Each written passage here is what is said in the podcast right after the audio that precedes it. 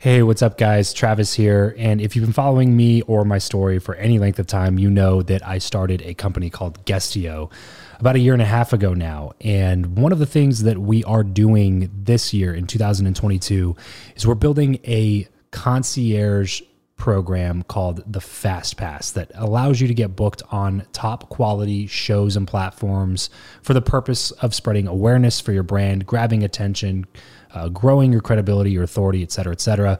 And so, if you are listening to this right now and you are a seven figure plus entrepreneur and you have a budget to bring in traffic, attention, credibility, authority to your brand, then this might be a really great program for you. Just head over to travischappell.com slash 10K.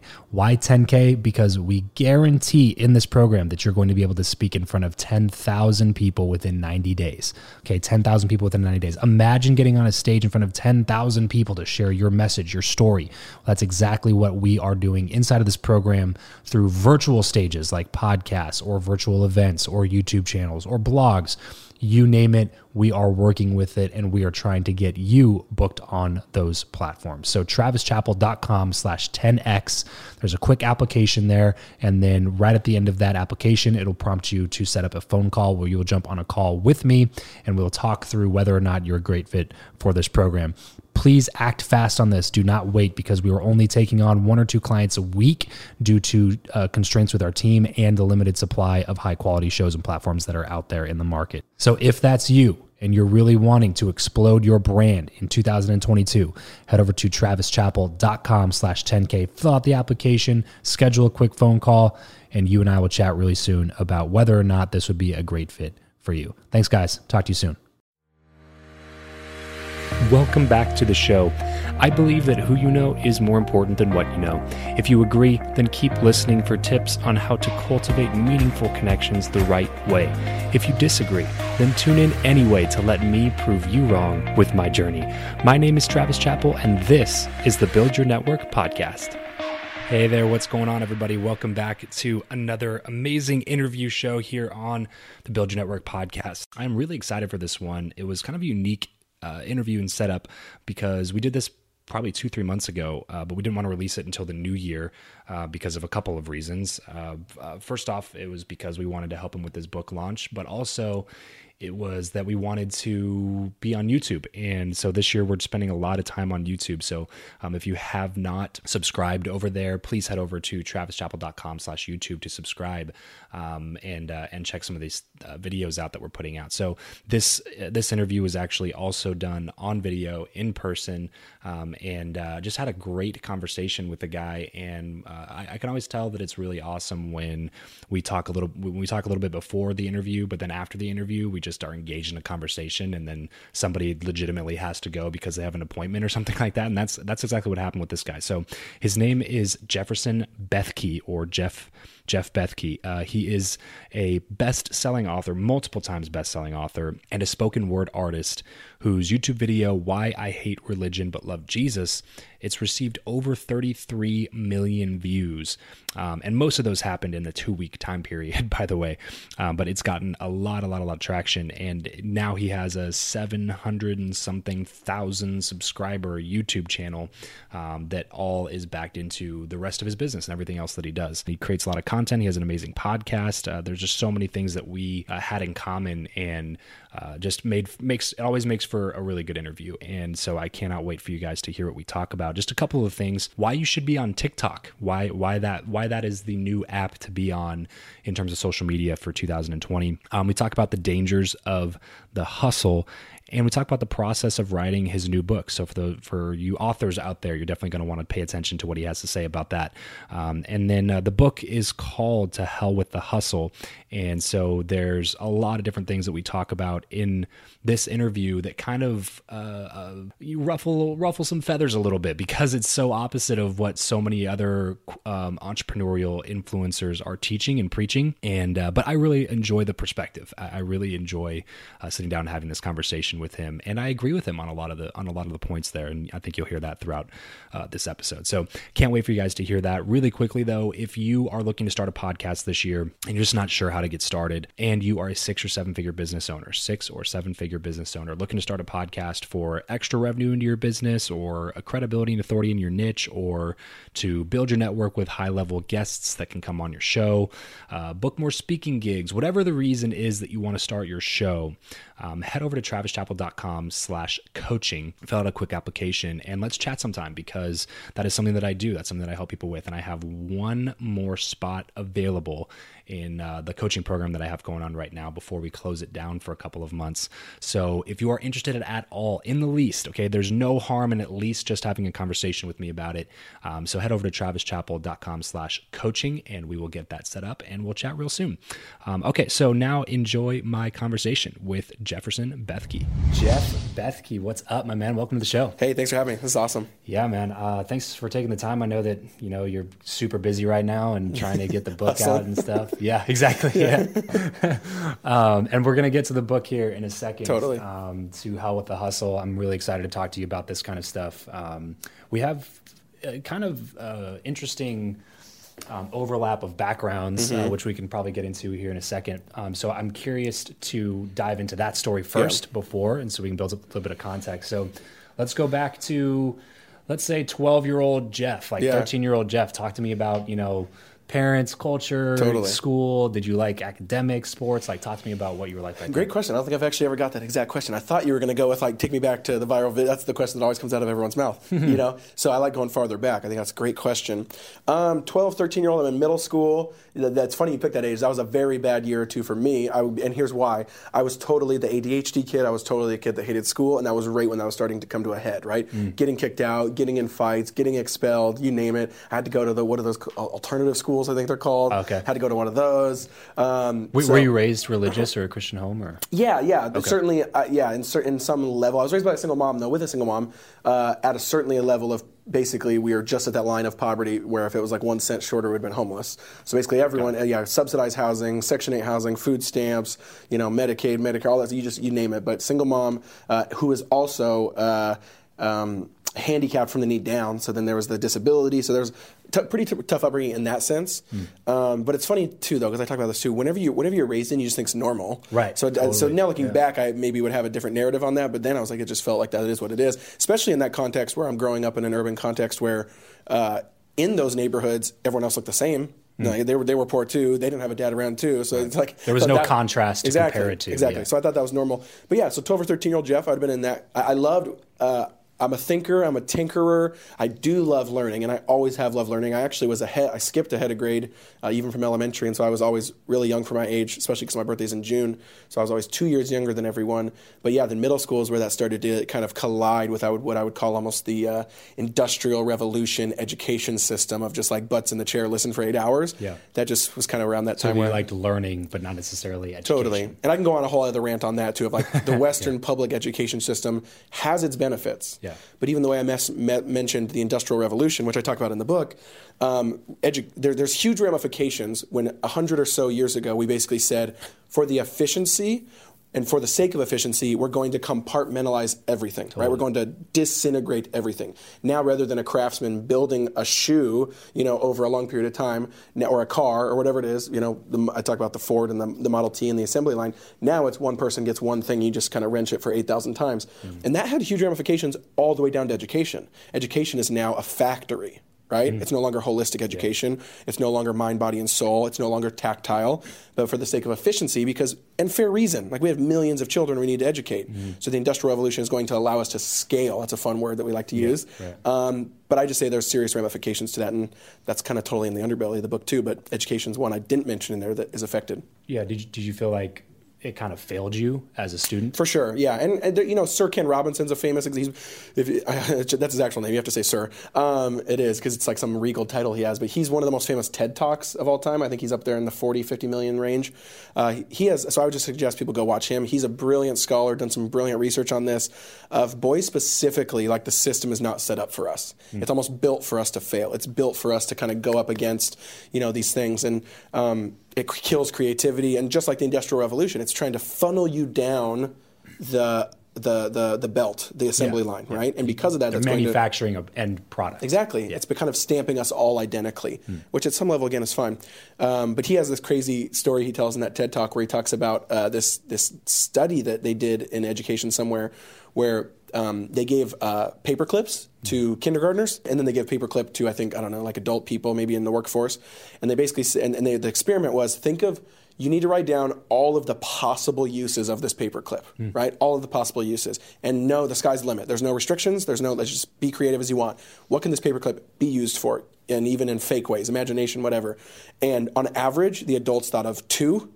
And on average, I think the kindergartners thought of like 117, right? And you just kind of use that as an example of like we so funnel ourselves to just this is how it needs to be. Um, and so yeah, so it definitely failed me. So with that in mind, what what were you planning on doing then? Like so Yeah. you're, you know, 12, 13, all this is going on. You know, when you sat with your career counselor, if you Yeah, had one right. of those, like what like Yeah, what are you gonna I don't do? think I would have asked those questions or been at that place probably till later in high school. But yeah, once I did, um, I- like I said, I did love learning though, and I did love school. I was really into like law, uh, politics, government, and so that was actually a trajectory that I set myself on pretty early. That actually stayed until the video went viral and stuff like that later in college, where I basically went to school in high school, started to realize, and then went to college for.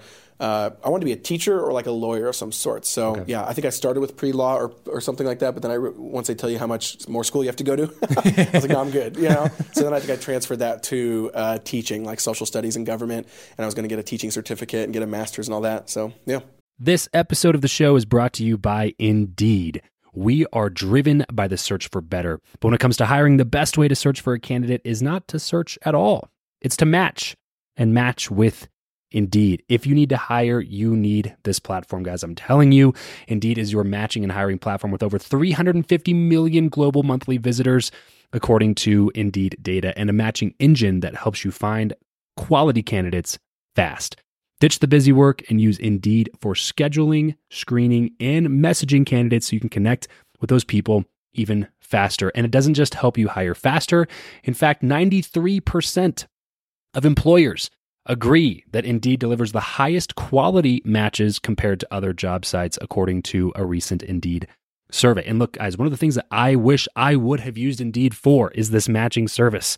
You can search and search and search and search and search all day long, but to actually be presented with quality candidates like like like hiring a a recruiter for you that's presenting people that has actually done the work to vet them and uh, bring quality people in front of you that work by itself is uh, the fact that it's done by a software instead of like a team of high quality recruiters is is pretty insane. So they leverage over 140 million qualifications and preferences every single day, which is why Indeed's matching engine is the best one that you can use. It's constantly learning from your own preferences. So the more you use it, the better it gets at doing the job for you. Join more than three and a half million businesses worldwide that use Indeed to hire talent fast. And listeners of this show will get a $75 sponsored job credit to get your jobs more visibility over at indeed.com slash Travis. Just go to indeed.com slash Travis right now and support this show by saying you heard about Indeed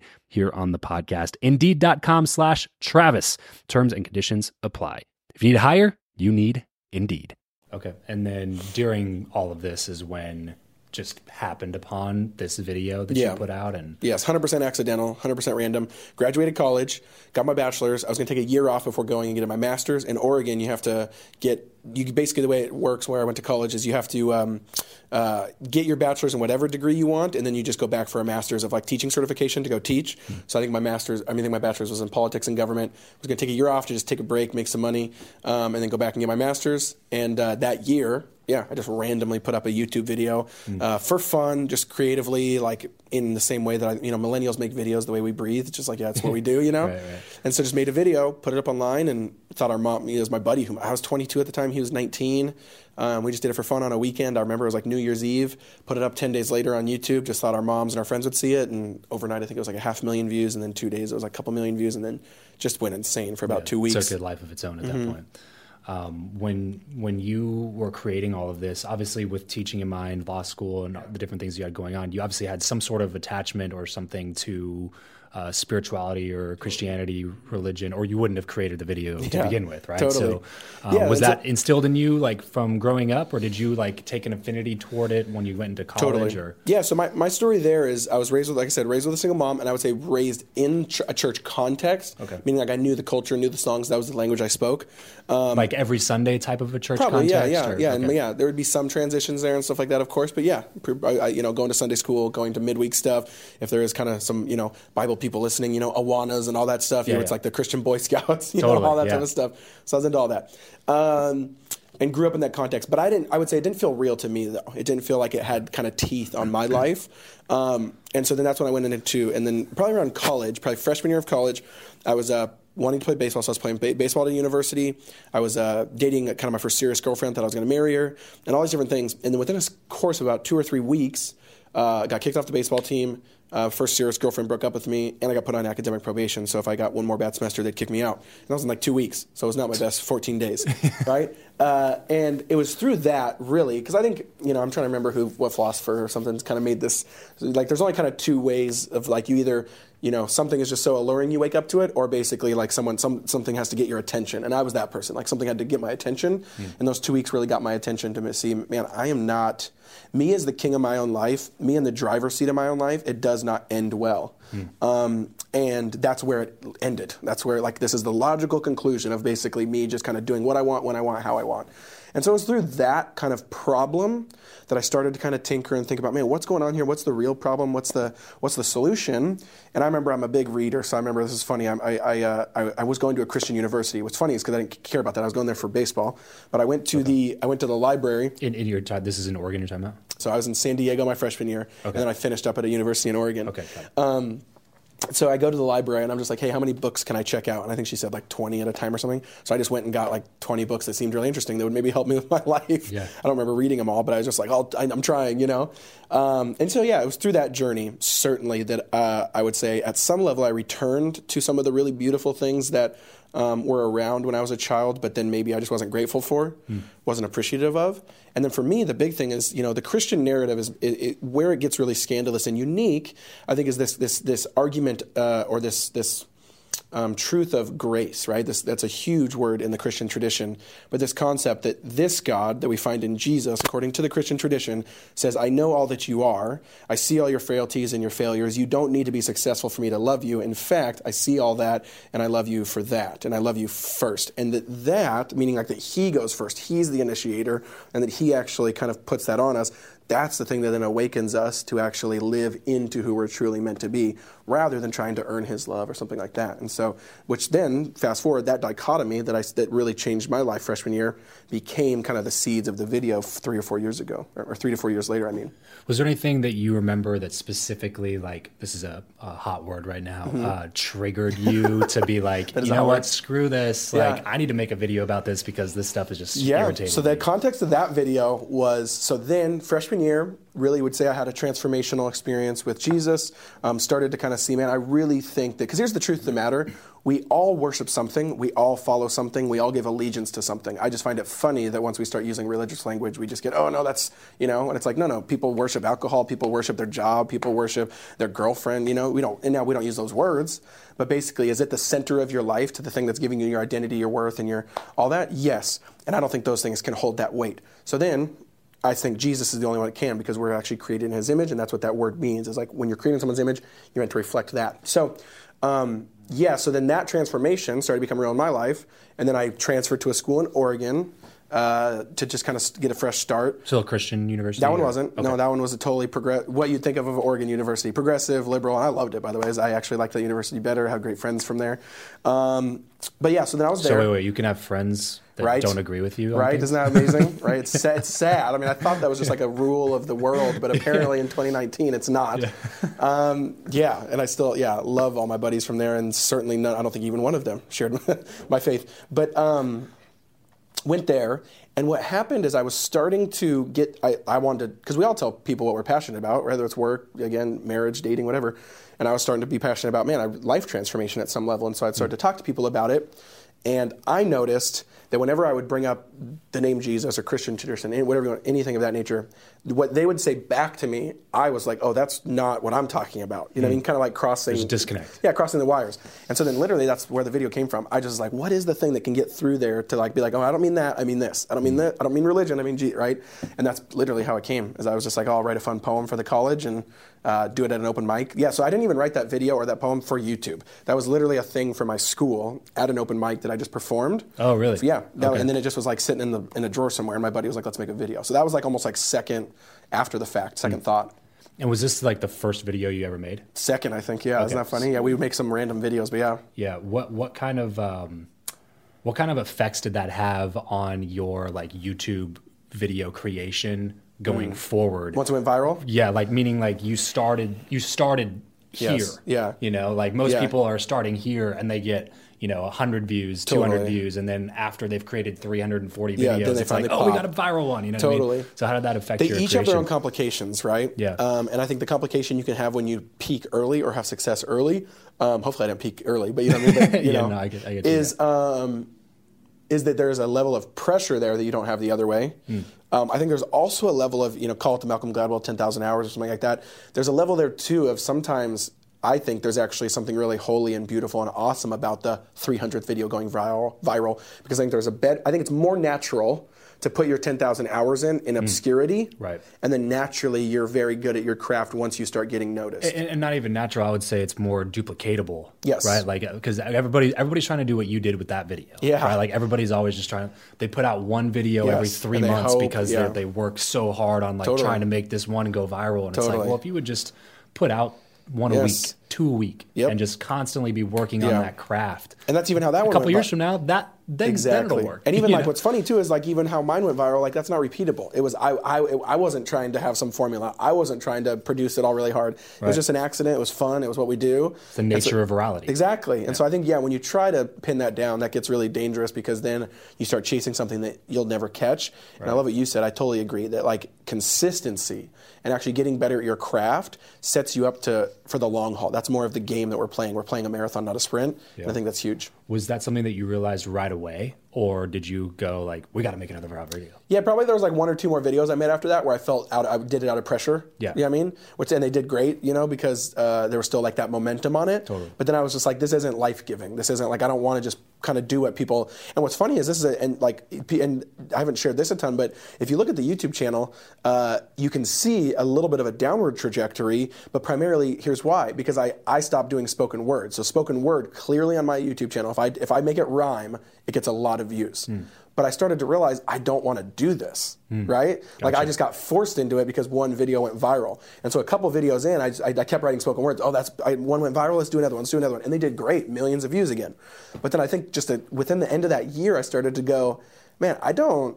I don't love doing this. I love I love talking to people. I love so then I so then I kind of shifted the YouTube channel to more of like whether you call it a talk show format, maybe funny little teaching videos, serious teaching videos, answering people's questions because that's what I wanted to do. Hmm. And I clearly knew back then and see now that yeah, like then it, I didn't get as many views. Yeah. So I think that's a whole lesson to people too is we sometimes chase the most we sometimes do what we think we're, we're only doing what we think will have the best ROI when it's like do what you actually love. And sometimes the, the numbers will go down, sometimes they'll go up. Um, but that's really what it's about anyways, you know? Yeah, like, does it feed your soul? Exactly, Like, are, exactly. are you And are you tied to ratings, or are you tied to? Yeah. Like, which is one of the reasons to create content and work for yourself anyway. Yes. is to do the things that you want. Yes, and and you get stuck doing the things that you don't want because other people want them. Exactly. So what's the balance then between like listening to your audience Yes. and knowing what your audience wants and creating what they want for them and serving them, and also doing what you want to do? That's a really good question because there's a couple different layers there. I think if you go too far, if you go too far on one, if you go too far on listening to your audience, then you sometimes begin to pander. Meaning you're, you're kind of just literally you're not you're no longer prophetic or original or creative because you're just kind of saying I'm going to give you the product you want. Yeah.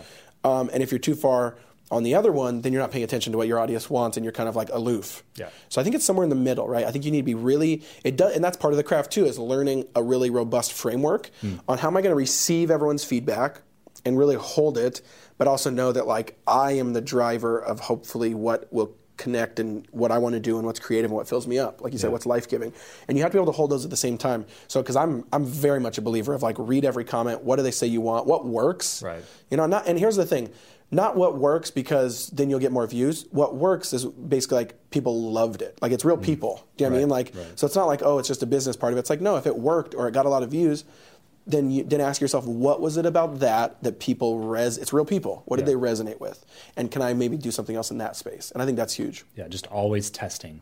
Exactly. receiving feedback, implementing it, Yes. and then retesting Totally. it. And then just doing more of what works, doing less of what doesn't work. Yes, yes, and even like books, even do you, like this book was completely born out of, and that's I think one of my favorite ones I've written so far, where I feel like I was answering the actual problem people were telling me. Do you know what I mean? Yeah. Sometimes we write books that just like, oh, I don't, it comes out, I don't know. I mean, maybe they'll like it. Right. It's like hopefully a book should be meeting a need Hmm. and solving a problem for people they've already told you that you have, and this one totally is that. Yeah. So talk to me about the transition that you made from being like a YouTuber to being like author, Mm-hmm. Yeah. podcaster, just all around content creator, almost influencer authority, I guess I would Yeah. say. Um, talk to me about that transition. Yeah, I think one question, especially anyone on the internet has to ask, is what is your real like? What is the sweet spot for you? Meaning, like, is it that you? Because I think sometimes we pigeonhole whether you want to use word like callings or job or vocation.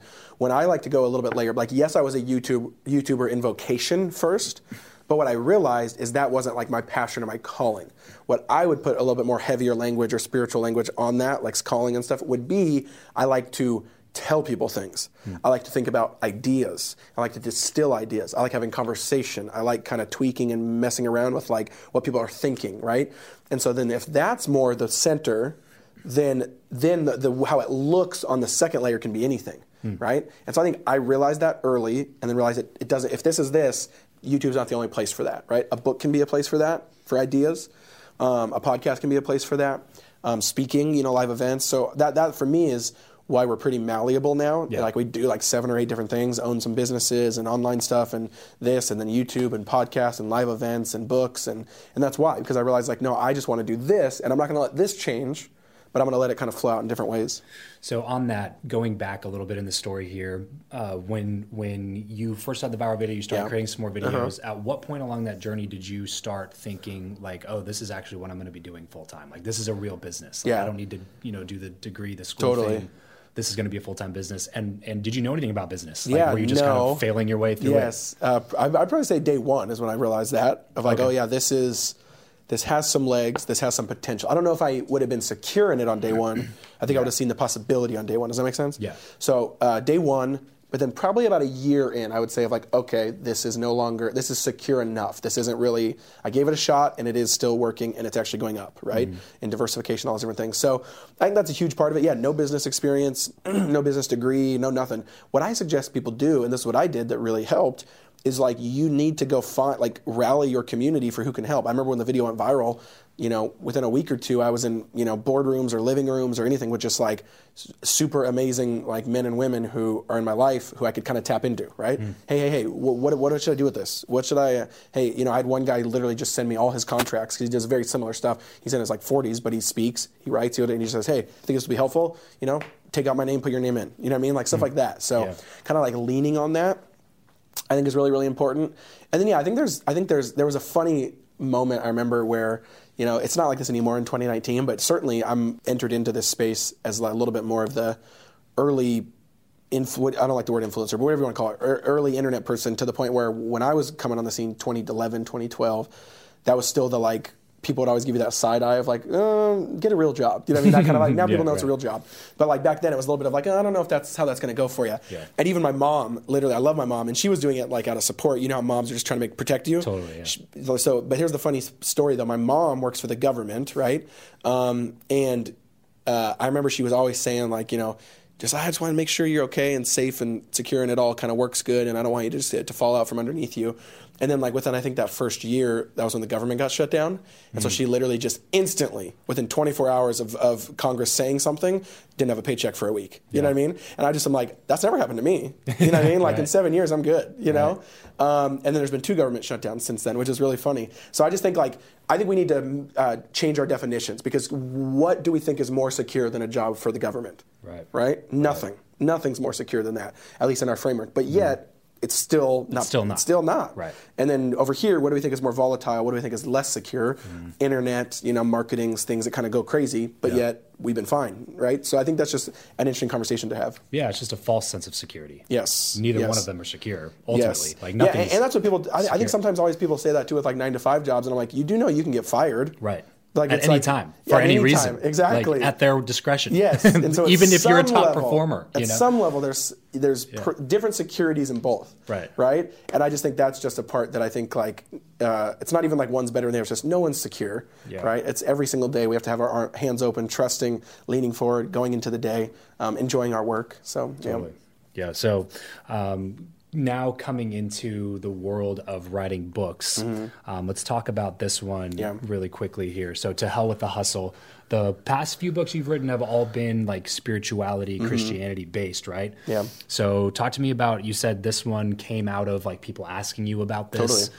Um, so, and we kind of joked at the beginning that you're currently in the hustle, trying Yeah, to right. sell the book Right. that's uh, like against hustle. Deepest irony. Yeah, but uh, uh, to hell with the hustle is definitely something that I can get on board with. Uh, I know that there's a lot of people, especially in my space in the entrepreneurial Yes. um, type space. There's a lot of people preaching hustle all the Yeah. time.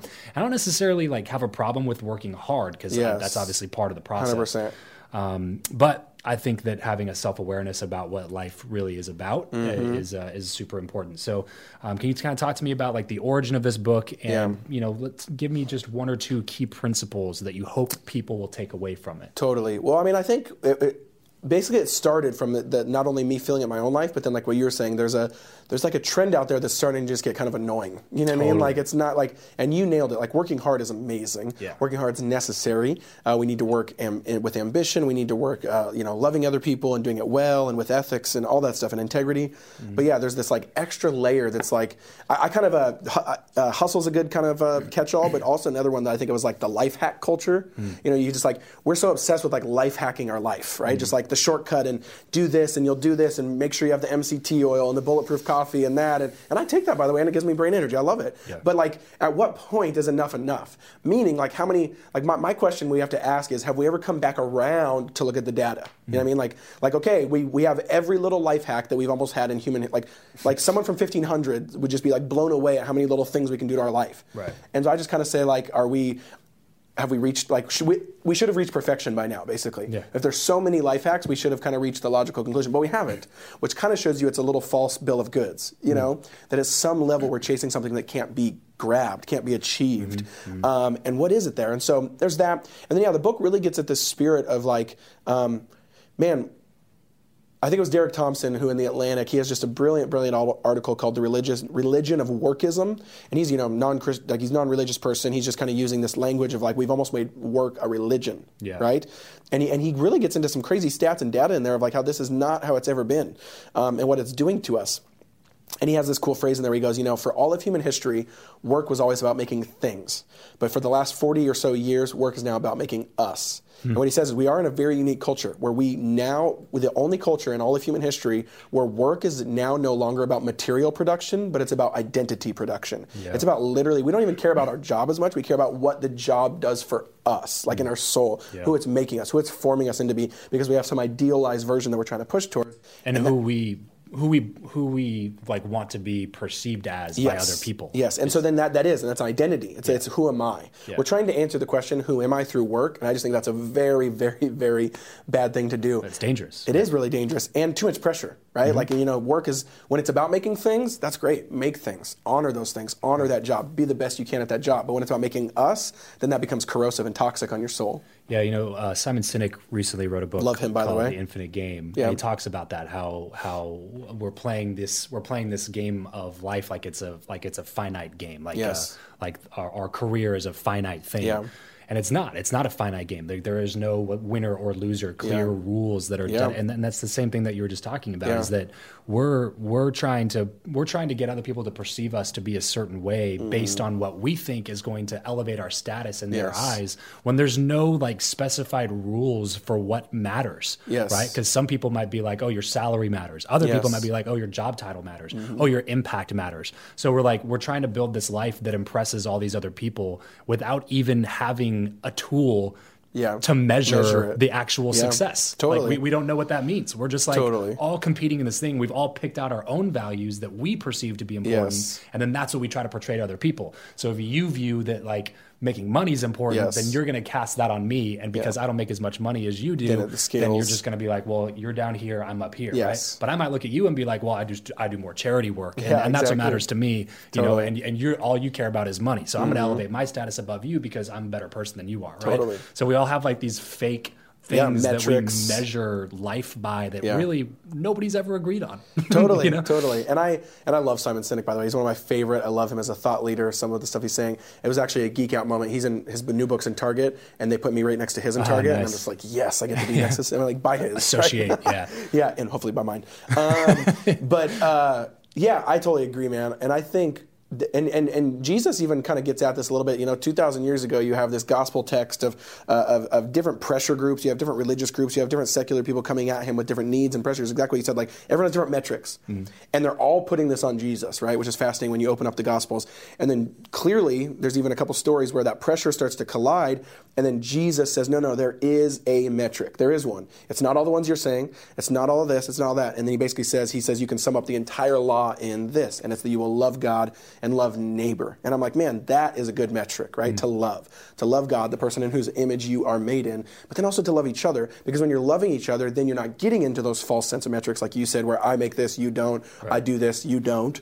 Um, and I think that's just fascinating that in its own way, 2,000 years ago, that was the same problem, just in a re- really recapitulated way. And I love how he answers. He says, no, no, it can, it, there is rules, there is things, but it can be summed up in one center, and that's love other people, right? And then love God and, as, uh, and love your neighbor as yourself. So I think that's huge. Yes. What, what are a couple other things that you talked about in the book? So the book, yeah. So first couple chapters, I would almost call the diagnosis, the problem. Uh, you know, there's already been some people mes- messaging me and uh, laughing that like it's rated. You know, uh, I don't know how to say it. Like it's like you know, it's kind of it's when you go to the dentist, it's painful to get the cavity part, and they're always like, oh, that's a little too painful in the first chapters, but hopefully it's the solutions the second half. Right. And because we have to, you have to truly know the problem, by the way, to know how to solve it. So I think that's why I'm really uh, trying to put some teeth on those first couple chapters, and I go all the way into like industrial revolution. I go back to the invention of the light bulb. I go back to our invention of time, and all of these things actually are significantly putting us in our moment right now that we don't realize because we're 200 years past it. And when you wake up and you're, you know, and you're an adult, you're like, oh, this just is what it is.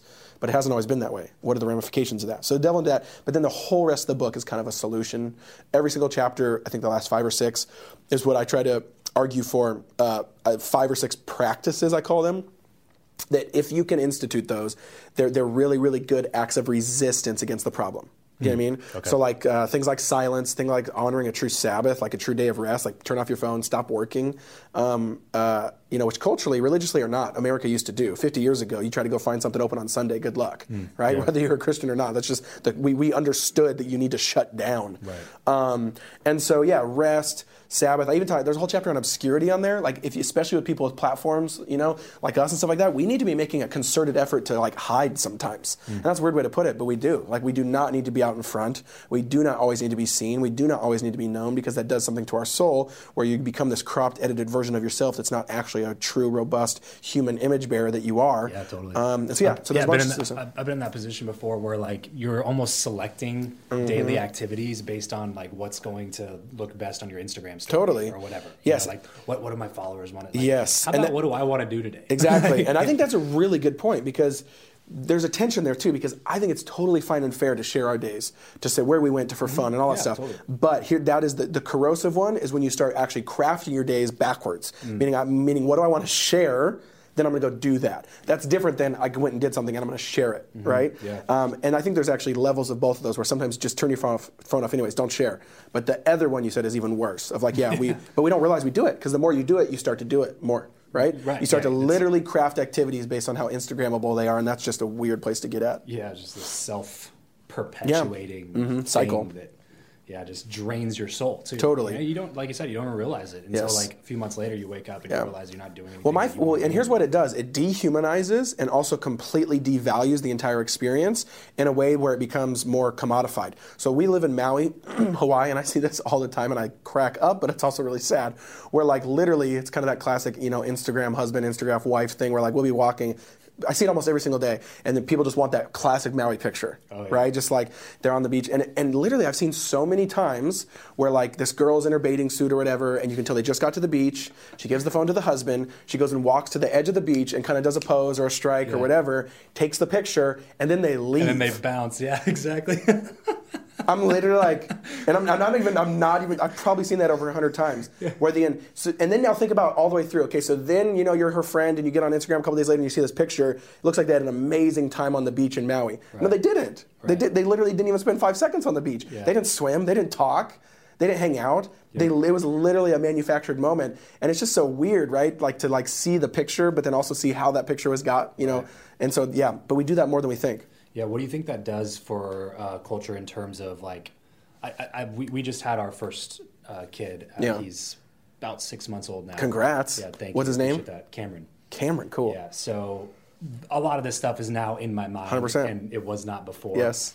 Um, so what what do you think that does for culture in terms of kids' self Like not necessarily like I'm like I'm a grown adult, Mm. Totally. right? We can handle when little more. Instagram came out, Yeah. I was I think a freshman in college. Totally. You know, so like uh, by the time it was there, it, my feelings weren't as attached Yeah, it's to it's gonna it. be And- native to them, natural to them. yeah, as a kid, like you, if you grow up with that and Oh, yeah. you're seeing that kind of stuff, you know, well they they're here. You- You're you're seeing everybody's highlight reel and Yes. not seeing any of their failures, and you're comparing your failures to Totally. their like mountaintops. Totally. What does that do? Oh, there's so many different ways I, I like to answer that one. I think one, what I would say is, yeah, what it first does is it just commodifies all of our experiences that shouldn't be, like human experiences can't be measured or distilled in a laboratory, but we're kind of doing a pseudo version of that when we do this. It's like we want to transact, make it transactional, make it commodified.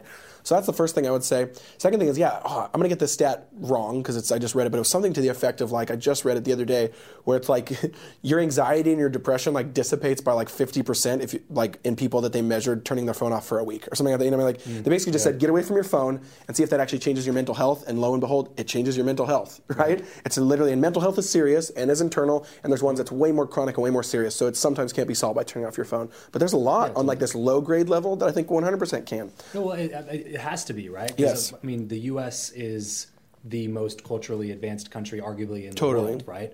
But we're also the leader in mental health Yes, illnesses. exactly. Like, we are the leader in anxiety, depression, Exactly, suicide, all exactly. those things. Because we as humans like look for problems. Totally. we have to have problems. Totally. So when our problem is no longer where am I going to get my next meal? Yes. Then we start manufacturing all these other problems. 100%. have. Like I posted this picture, Yes. I only got 12 likes, and last week I we got almost 35. Yeah, we almost like have. It's exactly right. We have too much time on our hands to now make problems out of things that are kind of like such ridiculous problems, right? Instead of driving, we're in the back of an Uber. Yes, right? Like, exactly. Instead of driving to get something to eat, exactly get it delivered. Exactly right? yeah one thing i would say that is and but then back to your point about uh, your son but then also just coming up in the next generation of social media and like look, comparing failures to your best there's a couple analogies that help me or one that specifically and i think one thing is we need to do is like we need to not get upset at the people that do share the highlight reel because that's like a normal part of life right i think sometimes we go one way or the other we just get like oh you're only sharing your highlights because there's a weird kickback in culture that's the opposite right now. So we were like oh you only share your highlights you only share the good stuff. And it's like well i'm not going to show myself like barfing at the in the toilet. But there's a weird culture right now that's trying to push that back. That's totally like and it's totally the be vulnerable be transparent you know like just say everything that's wrong with your marriage and your life. It's like no don't take that to the internet. That doesn't belong there Yeah. right? And so i think that's just as wrong. And I, so i think there's these two sides right now of like when you craft and manufacture it that's wrong.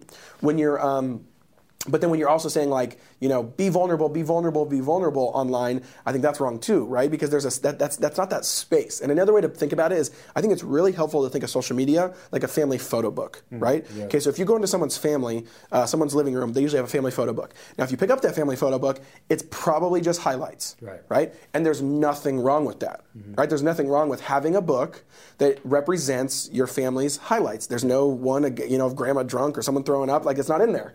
Um, why? Because there's something about narratives too that I think we're narrative creatures. We like to remember certain narratives, and it's okay to have the highlights. Where that where the family photo book gets problematic, or where we would make it problematic, is what if actually because back to that first about you go in the house, you look at the family photo book, you learn the family. That's so cool. You look at it maybe in six months. Where the photo book would be really problematic is if you live in a home where you wake up and you pick up the photo book and you just read it every single day, and then five minutes later you go back to it, and then you, you bite something and f- go back to it. You eat something, you go back to it. You drink some coffee, you go back to it. Then you would start saying like, oh yeah, that person is probably getting a really, really, really seriously distorted view of what they think that family's narrative is. Mm-hmm. But is the problem the family's narrative? No. The problem is they shouldn't be looking at a photo book seven hours a day. Right. Right? So then it's kind of on the consumer side right there. It turns into this internal game of then like, man, today sucks. Yes. Right? Remember this day? Yeah, you're like, we that was were- when We were Disneyland. in, Yeah, in exactly. in Maui. Yes. And we, we were on the beach. We 100%. took that picture. You Yeah, Know? but and if- now I'm just sitting in my living room. Yes. So it's a, I think that because I don't that's a I think it's a really helpful analogy because we do these weird one or the others when that one kind of answers both, right? Of like it's okay to share the highlights, but be honest. You're not manufacturing pictures. You're not just going to Disneyland for the picture. Right. You went to Disneyland, you took a picture, so that's fair. But then on the second one, it's like yeah, we have to also really reckon with like it's usually not always, usually sometimes the the person who's holding the phone, it's it's it's it's there. what it is. It's like we've been looking at the photo book too much, Yeah. so put it down and go do real life. Right. So what's your recommendation for like families with kids and things that Mm. where the kids maybe just are always on their phone or maybe maybe the maybe the parents just didn't even realize that I I, I'm, feel the worst for parents that like this happened to. right? Yes. Like after my generation, maybe another seven or eight years, like the kids that were Or it's right in the middle still. seven or yeah, eight we haven't thought about it a ton yet. like, they got yeah, the devices. Exactly. Like yeah. those parents just More got, like the like, guinea pig the experiment. Yeah. know? No, So, it's so what do you recommend Yeah. now for somebody that's like, okay, now that we got my bearings here, Totally. what do I do with my family to make sure that my kids aren't like putting their entire self worth Totally. into this little device? Yeah, I think one thing that I talk about, I don't know if I talk about in the book, but it certainly relates to the book, but we have in our own family, as we call it, my last name is Bethke, so we call it the Bethke Tech Manifesto. And it's kind of this fun little play, but like we, ba- we believe that as a family, we need to have like a manifesto, like that kind of spirit of like how we are going to engage with devices, hmm. technology, and this current iteration and world we're in with social media. And if we don't, we lose. You know what I mean? And what I mean by that is like, I don't think we've ever reckoned with the fact that this is the most concentrated power has ever been in all of human history, right? You, there's probably 100, maybe only 50 men, probably, maybe a few women in Silicon Valley that have the power and are 100% shaping all of what we believe in our culture uh, for about two or three billion people in regards to technology devices and social media. That's a scary amount of disproportional power. Like maybe you could argue tobacco's been in that realm, maybe you could argue, argue fossil fuels and oil's been in that realm, but I don't think still that disproportionate. Um, Well, it's because it's combining tech and media. 100%. Like the other big tech companies, or Totally. the other big, you know, giant conglomerates, Totally. didn't also have the power to distribute content. Exactly. That's They a good way had to, put it. Yes. And so that concentration of power on its face is already terrifying. Uh, two, those people have an agenda. And I don't mean like crazy evil. Like their business is they need to return money to their shareholders. It's very simple, right? And because of that, they're going to make a lot of decisions that allow that make us behave like we're the product we're not the consumer right humans in this world are the product in the social media realm if you're not paying for something you're the product right? Not the thing you're using. Uh, your eyes are being sold, your data is being sold, your brain's being sold, your behavior is being sold. So I think that's really important because then what you realize is like, okay, they're not wrong for that. They are a business. They need to return profit to their shareholders. Hopefully they do it ethically. Sometimes they don't. Um, but they have an agenda and they are going to 100% shape everything to fit that agenda. They're going to make things certain colors so we behave in a certain way. They're going to make them refresh in a certain way. They're going to make them look a certain way. They're going to make them cost a certain way. They're going to make you behave a certain like everything, right? They spend billions of dollars to get us to behave a certain way. So the whole point of me is like, okay, if you don't have if you don't have a competing force on that, you automatically lose. Hmm. Like you lose, right? You you will be their agenda. You will do what they want, how they want, when they want it, uh, in almost a robotic drone-like state because You- if you're not purposeful and intentional, Resisting, about not totally. being that way, Totally. you're just going to end up being. That. Yes, and there's some parts of it where it's fine. Like, okay, let that fall through the cracks. That's fine. You know, they want me to do that, I'll do that. But are you being intentional with it? Um, and so, yeah, so then we have a family manifesto that's just like, this is what we believe about technology. And it's always, it's malleable. We're always changing it based on us and our kids' ages. And But yeah, it's got rules in there like, you know, we don't bring phones in the bedroom. Uh, you know, I can't look at the phone for the first hour of the day. We, we only have one TV in the house and it has to hide. When I'm, and I, so I literally built a cabinet system where like it's on an elevator and just goes and goes down. And so now when you walk in our home, you can't see any television. You don't even think people don't even think we have a television. And it's those little things like that that okay, we're not centering the TV, which means we turn it on less. Psychology supports that 100%. How you shape your space will also shape, shape how you behave and how you act. Um, and so all of that type of stuff really, really matters. Yeah, that's crazy, man. There's just- just so many pieces of the puzzle that Totally. you have to be aware of, at least, you know, especially as a parent. Yeah. it's as a responsible parent. uh, uh, but uh, moving into like the business side of this, Yeah. Um, talk to me about content creation in general. Mm-hmm. So just to kind of shift gears, talk to me about you know you've done YouTube, you've done Yeah. podcasting, you've written several books at this point, you do public speaking. If somebody's out there right now, and, and we have a lot of entrepreneurs that listen to Yeah. this to this show, if somebody's out there right now and they're like, okay, I have this message and I have this brand and I have this business and I want to amplify that. And I know that's creating some form of content Totally. is probably the way to do that. Yeah. How would you recommend they get started? How would I get? How would you get started? I would say, you know, totally that ten thousand hour rule of like just get started. Like you will, you are meant to. It usually takes about a decade to hone a craft of some sort. And even me having a viral video earlier, I'm now about almost at that ten year realm, and I can feel just finally a decent level of like proficiency. It's funny. I've just noticed last year or two, like I still need to grow a ton, still need to work it, but like, but like I feel like I kind of fell in the pocket of like, okay, I got this. I know what I'm doing. I've done this before. This, you know, think through this. I've gotten a little bit better, and it's just funny. It is like a eight to ten year thing where that it takes that long. It's crazy how many people I talk to now that, that say that um, say that kind of stuff. My buddy Jordan Harbinger has a, a podcast and gets like six million downloads a month. and I was legit. talking to him the other day and I was just like asking him a few questions. Yeah. Just kind of just I'm a podcaster, younger Yes. podcaster, trying to like, you know, what what can I expect? here, Totally. you know? He said something a, ver- a, a Yep. version of the same thing that like he feels like the last two or three years has really been where his explosion of growth has Yes. been in not only his numbers but in his skill set and Yes. his network and the people he brings on his show Yep. and stuff. And we don't like that story though. Right, It takes exactly. a while That's not to, the like, sexy eight to- story. Yeah, Yeah, hey, totally. hey, take eight to, eight to ten years and kind of like do something that no one really notices, and then maybe it'll pop. No one loves that. Right, yeah, but there's a lot of truth to that. And but you know what's ridiculous though is that we look at eight to ten years and we go, man, that's forever. Yes. But then like the alternative is what? Yeah, just- work forty years for somebody else Yes, and retire, or like, or try to be entrepreneurial, but just bounce around every year or two because Right. it's you, you want it to pop faster. Right. The other story Yes. is way worse, like Yes. markedly worse Yeah, than, totally. than like just focusing Totally. in and, and working on your craft for eight Yeah. ten years. But it just sou- I guess it just sounds so difficult or something Totally. that it just makes people not want to do it. Well, here's here's what I would say. Yeah, it, I agree, but also I think we need to get back to respecting the process. Do you know what I mean? Like the process is is what matters. That like the process itself of of going forward of of of like it's not about the end result. It's about what it's what it's doing to us. The mm-hmm. process itself. So I think that's really important.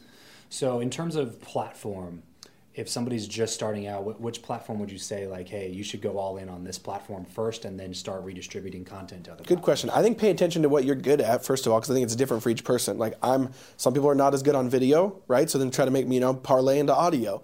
Someone, some people are not good at with their voice at all. Parlay into writing, you know, hmm. blogs.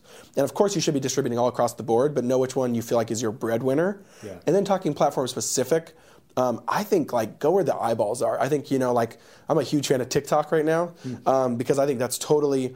Here, here's my favorite phrase: When anyone says, "Oh, that's just for teenagers," you should be on that immediately, right? Not for creepy, weird reasons, um, but like that. That is the phrase that totally dead give is a dead giveaway that this is the next big thing. It happened with uh, YouTube, then it happened with Instagram, then it happened with Snapchat, and now it's happening with TikTok, right? And that's exactly what people are saying. Oh, isn't that just a kids app where they do fun, dumb stuff? Yes, and you should be there. Right. you know what I mean? And I love it, and that's where like a lot of the creativity and content and stuff like that. So be on all the platforms.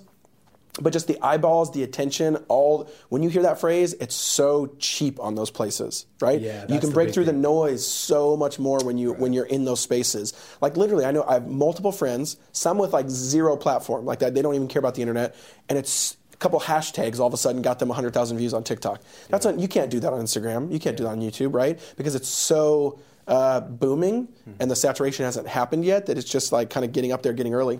Yeah, that's insane. So, um, in terms of what's driven the most in your business, what what would you Hmm. say has been like the biggest driver? Like, is it a, Yeah. is it a book? Probably, is it, yeah, I'd say probably books or YouTube. Yeah, that's probably what I would say compared to either social media in general, Instagram, Facebook, podcast, stuff like that. You have to know your own circle. You have to know your own funnel, right? And so that's what I'm kind of back to that strength weakness thing. For me, I started on YouTube and I noticed uh, you kind of have to name and claim each platform, right? So for me, I almost consider YouTube my billboard. And that's a weird way to put it, but YouTube, YouTube is in my opinion, for my stuff, because I make a lot of stuff, podcasts, books, etc.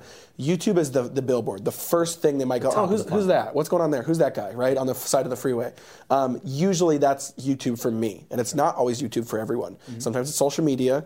Um, you know, the other ones, sometimes it's book writing. But I think you have to know what that is, and YouTube is that for me. And then book writing is just a really really special way to take people really deep that none of the other platforms I do can. Mm. So those two combined, I would say certainly have kind of helped uh, get it all where it is today. Do you find your books are mostly bought from warm audience, or do you find that like the book puts you in front of audiences? That's a really good question. I have no data to support that, so that would be a subjective answer. But I, if I had to guess, I would almost say a little bit of both. What you really need for a book to be successful is the core audience to take it strong and almost be like your super fans to go tell people about it. Mm-hmm. But a good book, in my opinion, is one of the most frontline grenade-like things you can do. Mm-hmm. You know, I think I almost see books as like grenades. Like they're big ideas. They take a lot of time, way more than podcasts and YouTube and stuff like that. So take a lot of time on it and then kind of throw that grenade out in culture, right? Yeah. Title it something that hopefully will start the conversation and get it going. And then in that case, it's not a warm audience at all, but it's a, like a welcoming audience. You know what I mean? And yeah. so I think that's different. Yeah which of your books has not necessarily been your favorite or whatever, but has like meant the most to you in terms of the content in the book itself? Nothing to do yes. with sales, audience. Totally. Like 100%, 100% this one then, for okay. sure. Uh, and I think there's just some books that take on a personal nature more than the others. I love all my books. I think four now and six or seven self-published ones. But out of the traditional published ones, four of them now, definitely this one. I think there's something about this one that just felt like this message got into my bones and it just got so deep in me that it felt like it just it was the easiest book to write but also the hardest meaning like i feel like it was the densest deepest kind of weirdest like i just kind of make crazy connections and go all over yeah. but it was the easiest because it really felt like it was in there and so it feels really personal and really cool that like i had to have this whole journey and transformation first before i could talk about it but definitely this one so for somebody listening who's like man i've, I've been wanting to write a book for a long time or yeah. I, I really want to write a book right now would you re- what, what would you recommend in terms of traditional publishing versus self-publishing and all that kind of stuff i do both and i like i recommend both i think sometimes we say here's the way i think about it so like to hell with the hustle uh, is a very big idea book meaning like I, I spent years on that book i'm trying to really distill a really strong concept a really strong idea so i like to argue if you want to write about a really big idea I think it should go traditional publish. Okay. If you want to offer people a tool or a resource, then that tends to be self published. That's how I tend to think about so it. So we got like a TED Talk book yeah, that's yep. Or like I like so like so like half of my self-published books have like a bunch of space to write in. Does that make sense? Like yeah, it's a tool. Like they're like a, a workbook. Yes, yeah, they're almost were either workbooky or just like a daily thing, or like they feel very practical, tactical tool. When I think kind of a uh, which hopefully a, a traditional public book sh- book should too, but uh, a lot more time and a lot more distilling of ideas. I think belongs there. Yeah, got it.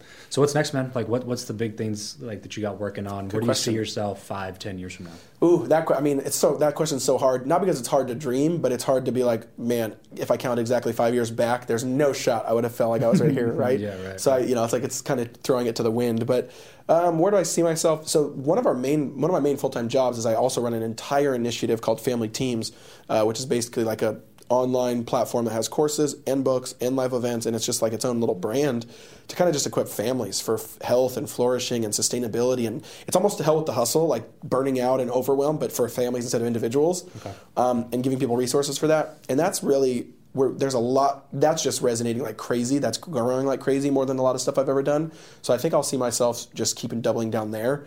Um, I really enjoy it the most. Um, and again, it's just part of what I do. It's not only, but uh, spending a lot more time there, growing that, seeing that get more successful, hopefully, um, and yeah, continuing to write. Um, and then from a life perspective, yeah, just hopefully in a really fun stage then in five or ten years with the kids, more kids. I'm hoping by then, uh, married, still in Maui. Hopefully, that'd be awesome. awesome. so this is the Build Your Network podcast. Mm-hmm. We talk a lot about networking, relationships, yes. connections. Um, and this is something that it's it's funny now when I have conversations with people. I always notice it sprinkled throughout the whole conversation. Yeah. Um, so even at the very beginning when we first started, yeah. I was going to bring it up then, but I wanted yeah. to wait till the end. Um, and you said you said something about how uh, the the biggest thing that helped you with the business side totally. of your just asking people. Your, yeah, it was just like this guy gave yes. you this, and this totally. other person offered this, and this Totally. You know, you got around these other people that were doing yes. really well in these things, and you started learning from them, and then implementing. Right. Yeah.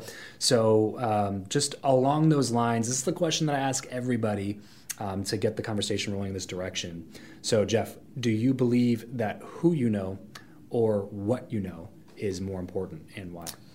Ooh, I would say I would say who you know because it gives you what you know. Does okay. that make sense? Mm-hmm. Um, I 100% believe I am 100% a product of like literally I you can't conceptualize yourself without even the people that have impacted you or been around you. Right. And I even include that by the way too to like books and stuff like that. People that have poured themselves out but you might not never meet. Right. But you know their knowledge. Yeah, like that's that's a to, for me to think about all because I love reading. Try to read somewhere around 100 books a year. I didn't get to it this year. Did it last year. But you start thinking like people you actually know, but then even like people that more are giving you that you're not knowing them, but it's the same kind of thing of like learning from other people. Mm-hmm. Like you, you, I can't even conceptualize what I'd be without all that stuff that's just blessed me over and over and over and over and over again. And then yeah, going more personal to people that I do know really strongly. Yeah, I'm so a product man of just people that have poured into me and helped me and encouraged me. And that's actually they say that, don't they? Don't they say you're like you're basically just your five friends? Yeah, they say you're, you're average of, of the five people. Yeah, hundred percent believe that. And then I think that that then that that gives you what you know, which is important. Right. I don't, you know, like I think that's actually step one, step two. Um, and so that's what I would totally. say for sure. Yeah, I'm, I'm, i mainly agree with everything that you yeah. just said. That, that, that's the biggest thing for me is that I find that if you spend a lot of time with the who, the what will increase in direct proportion totally. to the who that you bring around you. Totally. Whereas I don't really see the opposite being as true. Exactly. Like if you work so much on your what, it's not necessarily going to exponentially increase the who, right? Yes. It, it might increase the who because yes. if you get really good at what you do, you're going to get attention from people, right? Totally. But it doesn't necessarily exponentially increase. Whereas if you go spend time with people who are two, three, four levels above yeah. you in whatever you're trying to accomplish, even if it's something silly like, hey, I just want to work on my golf game this year. Yes. Right? If you go golfing once a week with people who are worse than you, or you go golfing once a week, people who are, who are better yeah, than you. exactly. At the end of the year, which person's going to be better? Yes, like, exactly. The person the one with the people better totally. because you're just going to learn things by being around them, by totally. hanging out, by being a part of conversations. Totally. Like just being a fly on the wall and being like, oh, that's the level of conversation that these people are having totally. is what enables you to start not only changing your actions, but changing your mindset yeah. to like do what you know you, you, what you used to think was impossible. Totally. And one thing I would add to that too is like serve the people you're around. I think sometimes where that gets a little weird is when people kind of want to enter into these spaces with people that they really look up to and like, but then it's kind of just this take, take, take, take mentality. Yeah. yeah. When it's like, no, no, you know, just I, I don't. You'll. It's counterintuitive to the West. It's counterintuitive to like current culture but like i fully believe if you pour yourself out if you serve other people it actually like you'll be fine 100%. You know, we say that that you know in our culture the lie is that like if you do that you'll get taken advantage of, you'll lose some things, you'll you won't you know you need to watch out for yours or kind of whatever kind of elbow in places. Yeah. I totally believe if you just serve, offer people value 100%. is kind of the phrase they're using on the internet now. But I think that's just really a phrase for like serving people and loving people well. It just it takes care of itself. Yeah, one of my favorite books on that is Give and Take by Adam Grant. If yeah, you, he's have, amazing. I yeah, love him. If, if, you have not read yeah. it, listen to this right He's now. like one of my favorite people. Books, podcasts, yeah. all his stuff is brilliant. Gotta check that book out because it is it goes into exactly what we're just talking yes. about. He basically breaks down that there's givers, takers, and matchers. Yes. Givers, obviously, yeah. you know who they people are. Takers, give. same. Matchers are people who give only when they know they're going to get an yes. equal amount of value yeah, back. back. Yeah. So they break down and do a ton of studies, and you know Adam, he's yeah. a you know fantastic he always connecting author, the crazy professor. dots with the studies. Yeah, and yeah he's yeah. got stats on stats yep. on stats, and he puts it together basically this whole study yes. that said they followed around givers, takers, and matchers, and like put them on the success ladder. Like where yes. do you end up? And the givers are always at the top. The givers are it's at the crazy. top. The givers are also at the bottom. Yes. So what's interesting is like figuring out. So he goes into that book like, Yes. okay, if you're a giver, you you will end up at the top Yeah. if you put a couple of these like different caveats into the way that yes, you, you still need to be, you still need to be smart, Right. wise. So totally, I love and that. And changing up and one of the big things that was that was really interesting for me to read uh, because I, I think I'm naturally more of a matcher. Yeah. Um, and after reading that book and then having a show on networking and Totally. relationships, I've trained myself to become a giver Yes. and just give without expectation. Yes. Right. So one of the things that I had uh, trouble wrapping my mind around was like, okay, well, how do I make sure I'm not one of the givers that ends up at the bottom because people take Yes. advantage of me all the time? Yep. And one of the big things was he said, don't feel bad about changing up your reciprocity style with a taker. So Mm. If you like interact with somebody and you realize that they're just like taking, taking, Taking, taking, yeah. you can't just continue to give to that Give- person. yes. You have to like Yes. switch Cut the cycle. to a matcher. Yes. So it's it's funny. I've seen it play out in my life now several That's such a good times where people have been like take, take, take, and I offer a ton of value and I'm trying to build a relationship. Yeah. There's never any reciprocity and they're just a taker. And then eventually, like the next time they ask me for something, I cut it off and I'm just like, sorry, like I, you know, I'm too busy or I can't do that right now. Yes. And I then they just that. kind of go do their own thing, and it's just like, okay, well, like uh, I, I had to switch it at Yes. this point, but I have to be helps, okay with it that. kind of helps reveal true colors. Totally. And it helps also cut off the cycle that's not helpful. I love Yeah, that. 100%.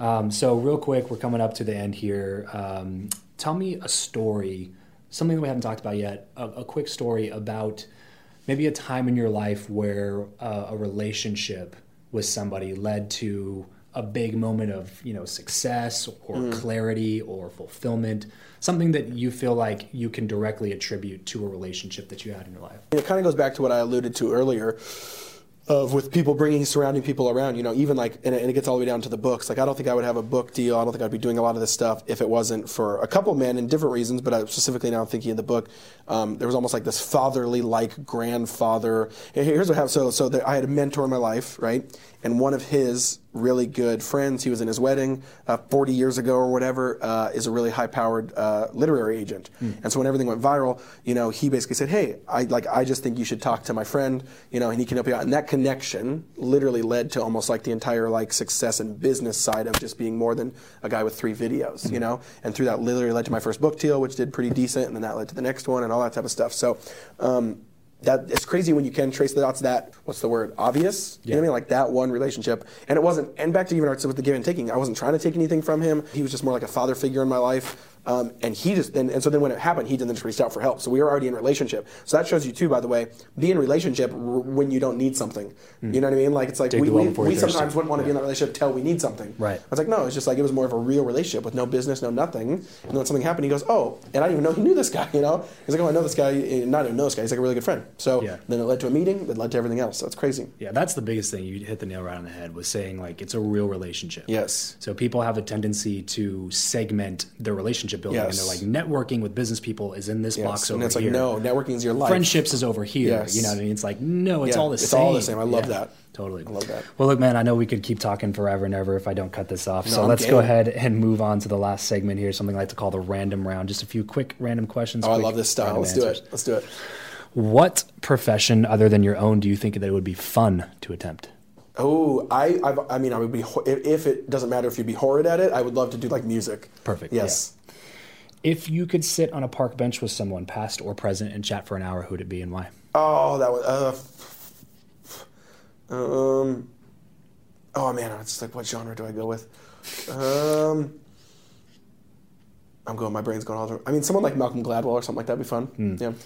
How do you like to consume content? Books, audiobooks, blogs, podcasts? Books, books, books, books. Okay, what's what's a book that's kind of overarching entrepreneurial that you would recommend Culture to the Code. audience? Love that book. It's actually my favorite parenting book, but it's not a parenting book at all. It's an entrepreneurial leadership, biz, you know, business book. How do you create culture? Um, but it has probably been my favorite parenting book. Give us a glimpse of your morning routine. Morning routine: wake up at four usually. Which, by the way, caveat: I go to bed at eight. So because I'm not this hustle grinder, I, I get eight hours of sleep. Um, I just wake that, I wake up that early because it's my best content creation. I write the best when I do that.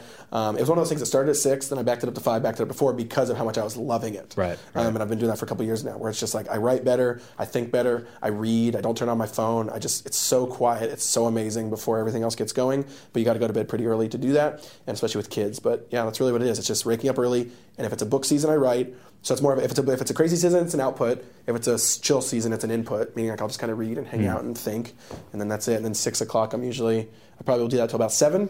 Uh, and then me and Alyssa will kind of talk. My wife talk for a few minutes, catch up on the day, and then our kids get going and breakfast at eight.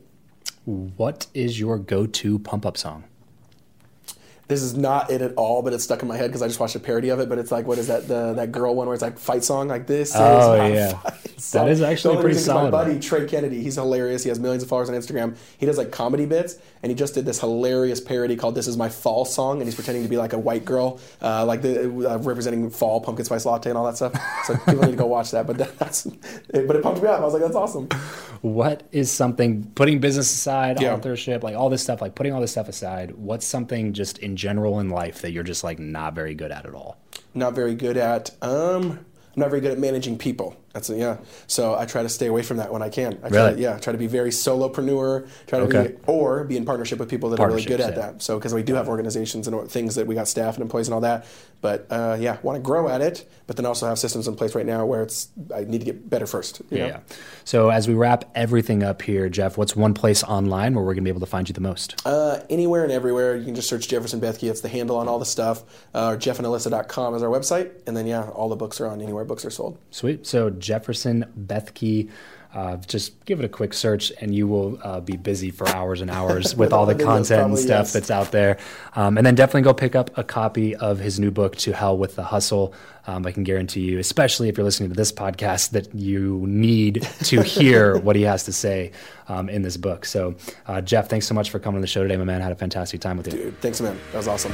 Well, that's it for today's show. Thank you so much for tuning in. As most of you know, I talk a lot about giving value to others. This podcast is one of the ways that I do that since all the content from the show is totally 100% for free. And when people ask me how they can add value to me, one of the ways I tell them is to head over to iTunes, hit the subscribe button, and leave a rating and review. This not only gives me valuable feedback on what you think about the show, but it also helps me with Apple's algorithm. So please, please, please, if you have not done that yet, head over to iTunes, leave a rating and review for the show. It adds tremendous value and it only takes a minute or two of your time. Have a wonderful rest of your day and remember to leave every relationship better than you found it.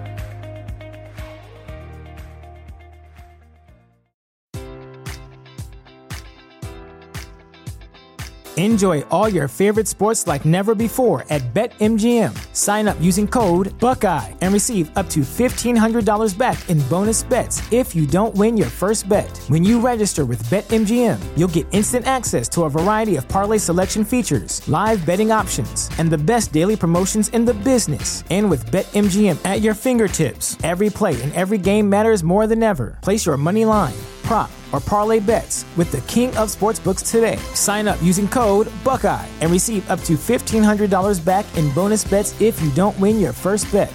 BetMGM and GameSense remind you to play responsibly. 21 plus and present in Ohio, subject to eligibility requirements. Rewards are non-withdrawable bonus bets that expire in seven days. Gambling problem? Call 1-800-GAMBLER in partnership with MGM Northfield Park.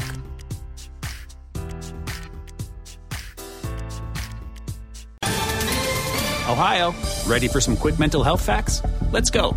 Nearly 2 million Ohioans live with a mental health condition.